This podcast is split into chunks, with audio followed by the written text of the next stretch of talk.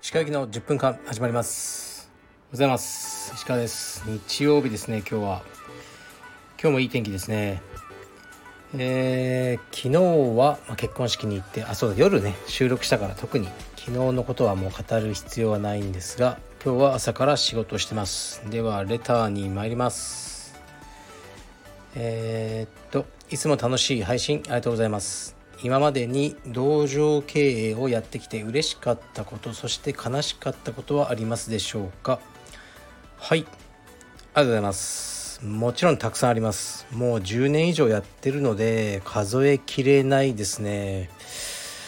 うーんこのレターをちゃんと昨日読んで何かリストアップしておけばよかったですが今初めて読んだのでパッと思いつくことはないんですけど嬉しかったことはやっぱり人生変わったとかカルペディエムのおかげでとか充実のおかげで道場のおかげで人生変わりましたって一般の会員さんに言っていただけることが嬉しいですかね。で悲しかったことうーんなんだろうな。そんなないですよ悲しかったこと。はい。ないかな。そんなない。なんか思いつかないです、うん、僕はいいことしかえー、っとね覚えてないですね。はい次いきます。えー、っとこれいっか。鹿先生いつも楽しく拝聴しております。45歳リーマン柔術家です。脱毛を積極的にされている先生ですがお顔のシミなどがあった場合にシミ消しの施術を受けられるご予定はありますか？ご教示いただけると幸いです。はいありがとうございます。うん。実はねあるんですよ。顔にシミがやっぱり結構でやってみようかなとか思ってましたけどね。あのそんな調べたりはしてないですがやってみようかなという気はあります。はい。なんでこんなことを聞かれるのか分かんないですけど積極的にいろいろやっていきます。はい。では次に参ります。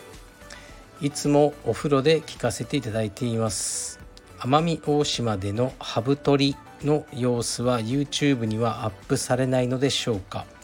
ずっと気になってしまっています。点点点はい。ありがとうございます。これ言いませんでしたかね。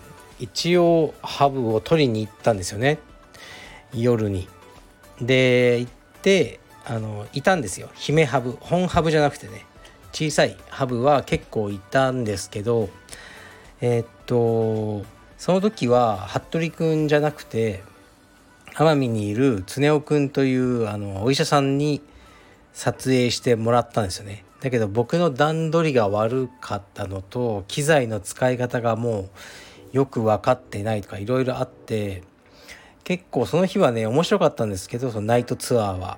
すごくえー、っとなんかね後からその動画が見たらうんなんかあんまりいいって思えなかったんですよね。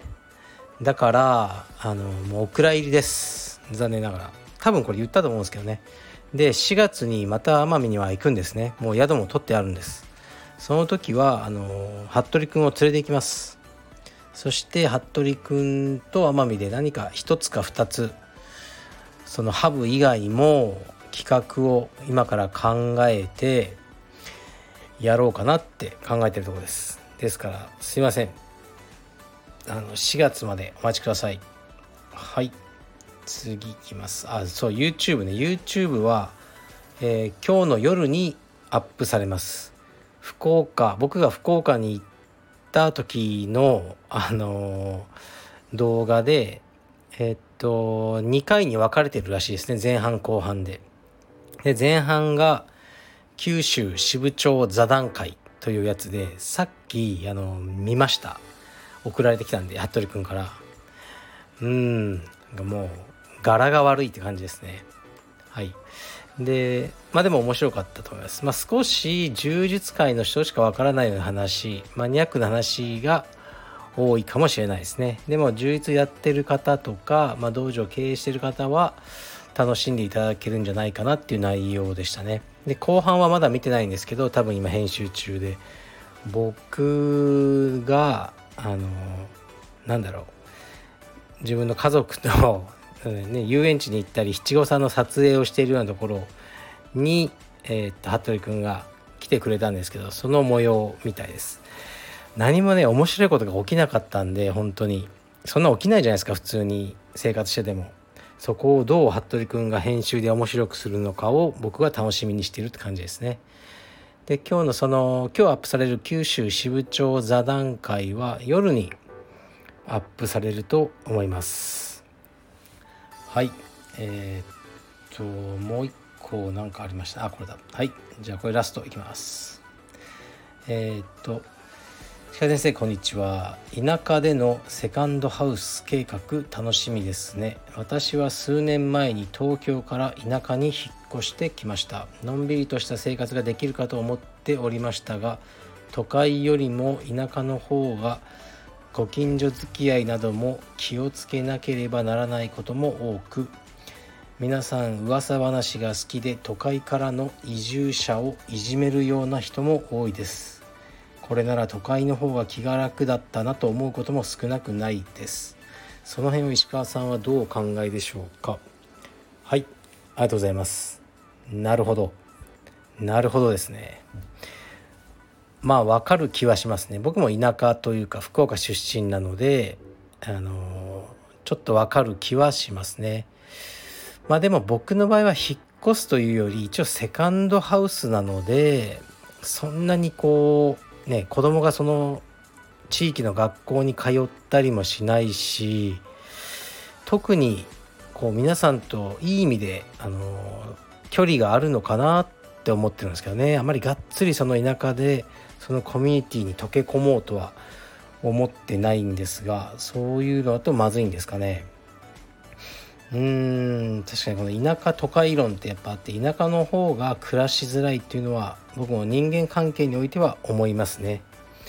こうねまさに村社会みたいなのがあってえー、っとねそういうのはどうかなと思いますね。僕が大好きな奄美大島ですけどえっとね前こうビッグダディって覚えてます？皆さん僕あれ結構好きで見てたんですよ好きっていうのは全くビッグダディのこと好きでも何でもないんですけどなんかなんかゾクゾクするんですよねあの人見てたら。もうやばい人じゃないですか、まあ、ビッグダディについて知らない人はもうちょっとねこれからの話分かんないと思いますけどゾクゾクするんですけどでビッグダディが奄美大島に引っ越したんですよね。で引っ越して前の奥さんとは離婚して新しい奥さんというか彼女と暮らしてたんですけどこんなシーンがあってこう村の人に呼び出されてあの出て行ってくれって言われるんですよね。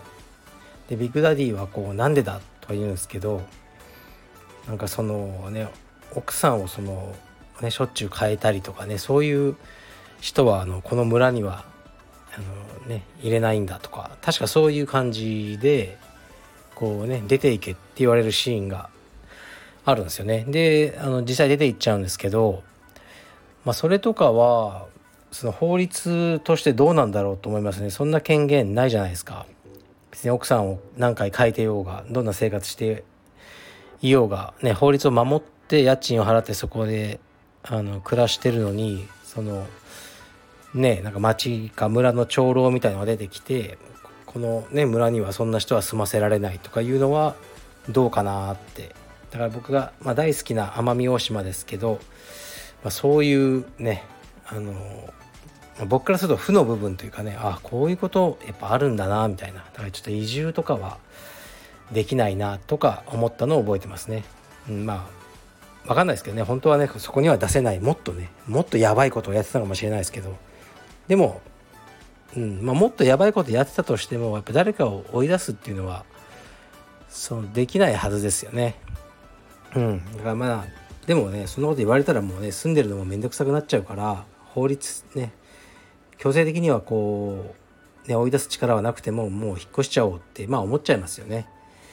うん、そういうのは僕は田舎のあまり好きじゃない点ではありますね同調圧力と言いますか。まあ、ですから、まあ、今もね土地を探してまして実はあさってまた見に行くんですけど千葉のある場所にネットで見る限りこれは相当いいんじゃないか。このロケーションはってまあ思ってるんですけどどうでしょうね。行ってみてあの、ね、よかったらもう契約しちゃうと思うんですがまああのコツコツ進めていこうと思います。はい。じゃあ今日は日曜日ですね。皆さんのんびりしましょう。はい。失礼します。